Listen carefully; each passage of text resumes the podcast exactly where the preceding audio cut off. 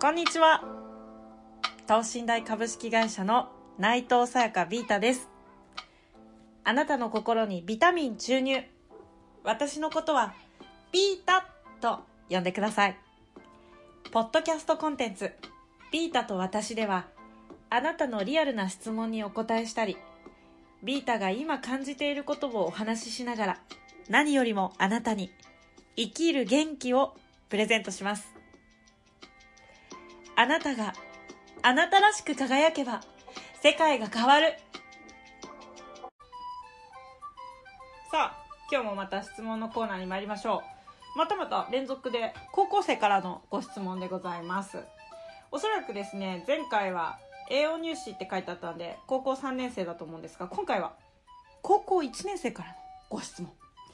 えー、とある JK からのご質問でございます。ありがとうね。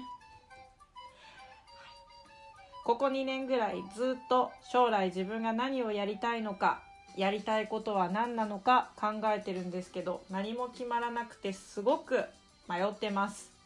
もうすぐ分離選択があって、国語が嫌いだからって理由で理系にしようかなって思ってるんですけど、それで本当にいいのかなって迷ってます。私はどうすればいいと思いますか？というご質問です。そうか。分離選択ね、高校1年生の時にあるんだよね。これをお聞きの方は社会人の方も多いと思うんですけど、多分高校1年生って言うと15歳とか16歳なんですよ。その時点で進路を決めるというね、そういうあの選択を今迫られている若きティーンネイジャーたちなんですが、難しいよねうん、分離選択。ビータはちなみに文系だったんですけど、高校2年生までなんか数学あったんですよ。で、数1、数2までは一応やってたんですね。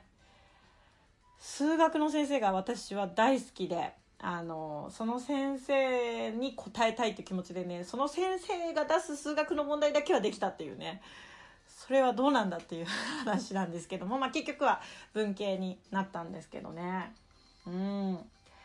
まずね、国語が嫌いだからっていう理由で理系にしようかなって思ってるってこと書いてるんですけども、あの、嫌いだから選ばないとかっていうと、あの、なんかその、聞こえ方悪いく思うかもしれないけど、私はこの彼女が、えっ、と、まずそれが嫌いとかっていうふうに思ってるってことが素晴らしいと思います。うん。基本はそこだよね。好きなことをやった方がいいから。もちろん。うん。で、えっ、と、苦手をやめたりとか嫌いを避けるってことじゃなくて、うんと、自分が気が向く方、好きな方を伸ばしていくっていうことが分離選択で大事だと思います。で、まあ、よく言う話なんだけど、分転する方が、まあ、簡単とか言われますよね。うん。で、今流行りの理系女。いいじゃないですか。うん。あの、今後ね、本当にそういう理科的な考え方っていうのを求められるかななんていうふうに思うんだけど、ね。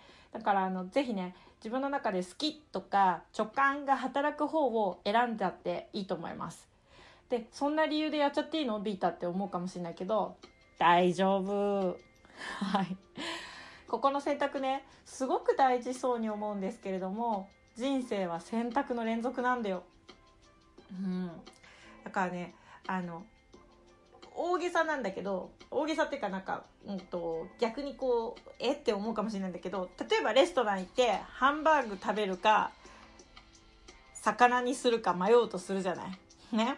で、今日はまあでもお腹空いてるから、ハンバーグっていう選択と、この分離選択の選択の大きさって、同じだと思ってんの。うん。えって感じでしょ？こっちの方が重いじゃんって感じでしょ？わかるよ。ビータも言いながらちょっとえ？ってか思うんだけど、何言ってるかっていうと、自分が選択する方しか選べないってことなの。わかるかな？ハンバーグ選んだら、魚食べれないってことなの。うん。で、理系選んだら、文系はとりあえずこの高校何年間かはやらないってことになるわけよ。うん。でも逆に言うと、その何年間か終わって、やっぱり国語が実は大好きだったってなったらいつからでも国語をやれるんだよね。うん。自分が選んだ方、ぜひ、自分が選んだんだから、一生懸命やってみよう。そこ？一つのことしか選べないから逆に選んだことを一生懸命やっていくなんかそんなことが大事なのかなっていうふうに思いました直感が働く方を選んじゃって大丈夫そこからが肝心っていうところをお伝えさせてください。あなたの心に響いたら嬉しいです。さあ今日もこの言葉でお別れといたしましょう。お疲れライス。イエーイ。バイバイ。頑張ろうね。